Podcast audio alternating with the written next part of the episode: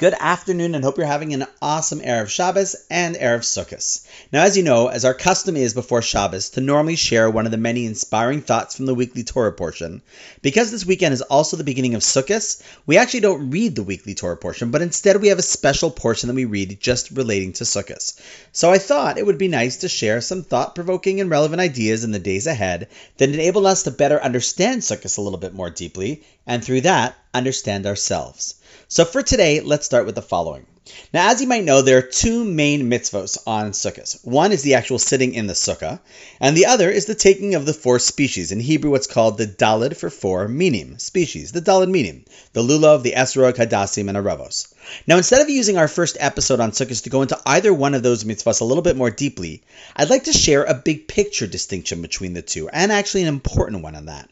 See, when it comes to things like the esrog and the lulav and all the other species, there's a lot of focus on what is called hidur, or enhancement, meaning making them the most beautiful and perfect ones. People pay top dollar for nicer and nicer ones, and there's a strong source for making an effort to find the most perfect ones. However, when it comes to sukkahs, well, you've probably seen a lot of them in your lifetime, and in truth, it really doesn't matter what it looks like. In fact, it's totally kosher even if it doesn't have four walls, but just two walls and a bit. Honestly, it's just as valid, and there are no extra points given for a more complete or beautifully built sukkah or one made out of scraps of wood. They're both just fine. No one strives to build a sukkah out of mahogany. So the question is, why the difference? Either having something beautiful is important or it isn't. So why the inconsistency? So I saw a beautiful answer. See, when talking about the dalid minim, the four species, the Torah says, Ulakachtem lachem. You should take it for yourself. The mitzvah is a personal one that you do on your own. You can't have two people holding and waving the four species together at the same time. However, when talking about the sukkah, it says it's for Kol HaEzrach Yisrael. It's for the entire Jewish people together. And the more people together in the sukkah, the merrier.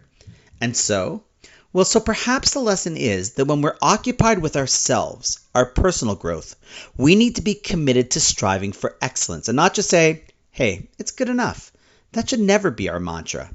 Yes, I am good and I should have self esteem, but I should never forget that I have potential for more greatness. Often today, you hear people validate themselves at the expense of truly motivating themselves. However, when it comes to the sukkah and having others come in and come together, when it comes to engaging with others, there, don't be so critical, looking for flaws to expose. Just be open and say, hey, you're only half complete? Put that together with a little this and a little that, and so am I. That's good enough for me, so come on in. I think the best way I saw this perspective brought down was by Rabbi Yisrael Salanter, the great founder of the Musar movement, Musar being the Jewish discipline dedicated to character development. So Rabbi Yisrael Salanter said as follows Often in life, people look after their own physical needs and judge other people's spiritual responsibilities, when in reality, we're meant to judge our own spiritual responsibilities and just look after other people's physical needs.